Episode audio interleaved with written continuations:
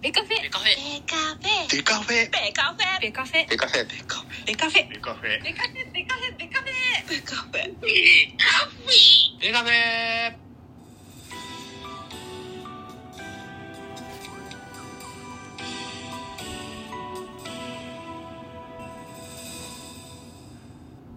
ベースボールトークバラエティポッドキャスト番組。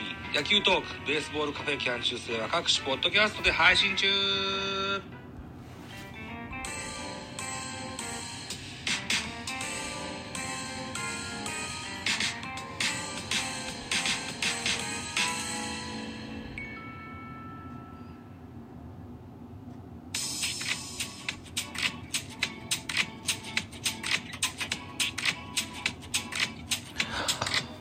はい、どうも、ミドル巨人くんでございます。皆さんご無沙汰しております。久しぶりの取り下ろしをやってみたいというふうに思います。一つ、よろしくお願いします。えー、本日12月27日、お昼にですね、えー、ニュースが飛び込んでまいりました。ジャイアンツに所属しまして、2022年シーズン活躍しました、グレゴリー・ポランコ。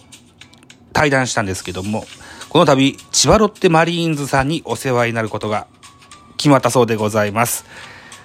またもや、千葉ロッテさんですね。えー CC メルセデスに続きまして、グレゴリー・ポランコ一つ可愛がってやってください。よろしくお願いします。ということで、今回はグレゴリー・ポランコ取扱説明書を収録してみたいかなというふうに思います。一つよろしくお願いします。えー左打ちの外野手です。えっ、と、身長196センチだったか8センチだったか、とにかく2メートル近い、高身長でありながら、とても小さな顔をしてます。ゆえにですね、えーと、手足が本当に長く見えます。うん。えーシーズン中はブリブリ振り回して、えープルヒッターの印象もありました。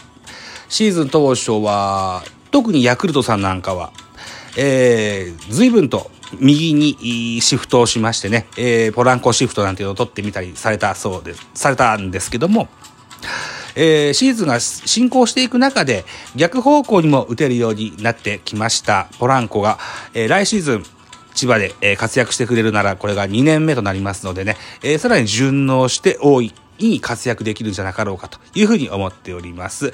今シーズンは確かホームランが24本、打点が2割4分だったかな。だ打率が2割4分だったかな。打率はね、確かね、セリーグの最下位だったと思いますよ。で、えー三振も多いです。はい。特に左ピッチャーの低めのアウトコースのスライダーにはくるくる回ります。得点圏打率は非常に低いです。はい。チャンスにめっぽう弱いですね。うん。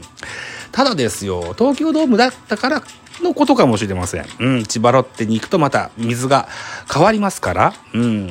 えー順応して、えー大いに活躍する可能性は少なくないと考えております。はい。えー守備。守備は、守備はあまり期待しないでください。特にね、目立ったエラーがあったわけではないんですけども、あー守備範囲は狭いです。うん。まあ、無難にこなすっちゃこなすのかな。でも、千葉ロッテさんといえば、潤沢な外野手の、外野手層と、昔からイメージがあるんですよね。岡田さんとかのイメージが強いんです、僕は。今はどうかわかんないけど。うん。なので、えーパリーグなんて DH があるからね、えーその辺を利用されたらいいかなというふうに思ってたりしますけど、さあ、どうなるでしょうね。えー千葉ロッテの、うん、選手と、それから、あの、外国人補強等々僕はしっかり認識してないものですからね、DH をどのような予定をされてるかわかりませんが、とにもかくにもですよ、えーと、吉井さん、うん、どこの球場でもスタンドインできるパワー、この辺があ魅力かなと言って獲得されたというふうに、えー、フルカウントのニュースに書いてありますのでね。うん、パワーはありますよ。そうそう。えっとね、パワーってね、ガッツポーズしますよ。はい。では、そんな記事を読んでみますか。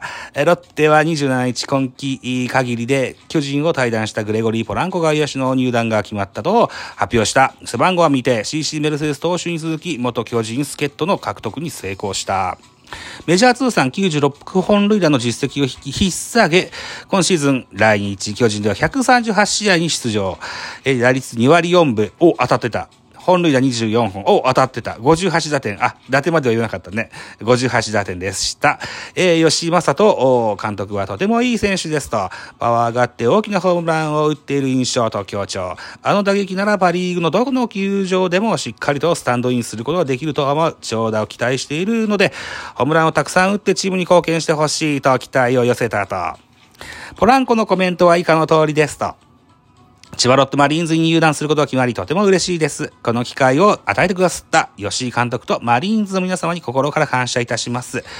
今シーズン日本で一生懸命プレーしてきました。そしてまた、2023年シーズンに日本に戻ることができ、マリーンズの一員としてファンの皆様の前でプレーできることにワクワクしています。監督、コーチ、チームメイトに早く会って、一緒に野球ができることを楽しみます。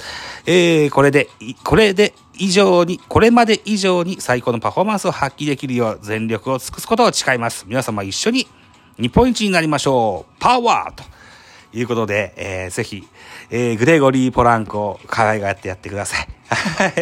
非常にこう人懐っこい可愛らしい笑顔をします。はい。えー、愛され外国人になってくれると思いますよ。うん。はい。えー、再三言いますけども、三振は多いです。チャンスにも弱いです。守備も大したことございません。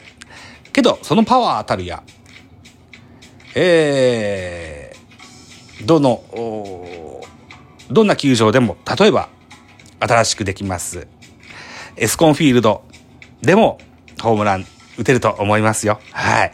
えー、ぜひ、グレゴリー・ポランコにご期待いただきたい。かように思いますと。はい、いうことでございます。えー、ということで、久しぶりの、お取り下ろしの音源なんですけども、この12月はなかなか忙しくって、うん、心身ともに疲れてましてね、なかなかこう収録ができませんでしたけれども、幸か不幸か時間ができまして、このような収録させてもらっております。先ほどもね、音高をですね、えー、3本、えー、ミュージックトークバージョンと、それからおしゃべりバージョン、おしゃべり飲みバージョンね、えー、合わせてると6本 収録できましたし、今これ、えー、ミドル巨人くんやってますね。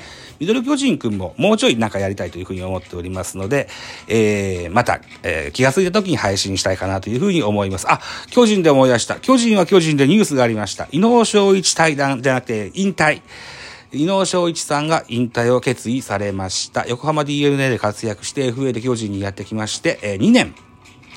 巨人では1勝1敗1ホールドという数字が残っておりますが、えー、期待した活躍ができないまま、うん、戦力外になりまして、えー、移る球団も見つからずの、ず、家族からの、との相談もありましての、話し合いもありましての引退といった形になったんですって、井上翔一さんどうもお疲れ様でした。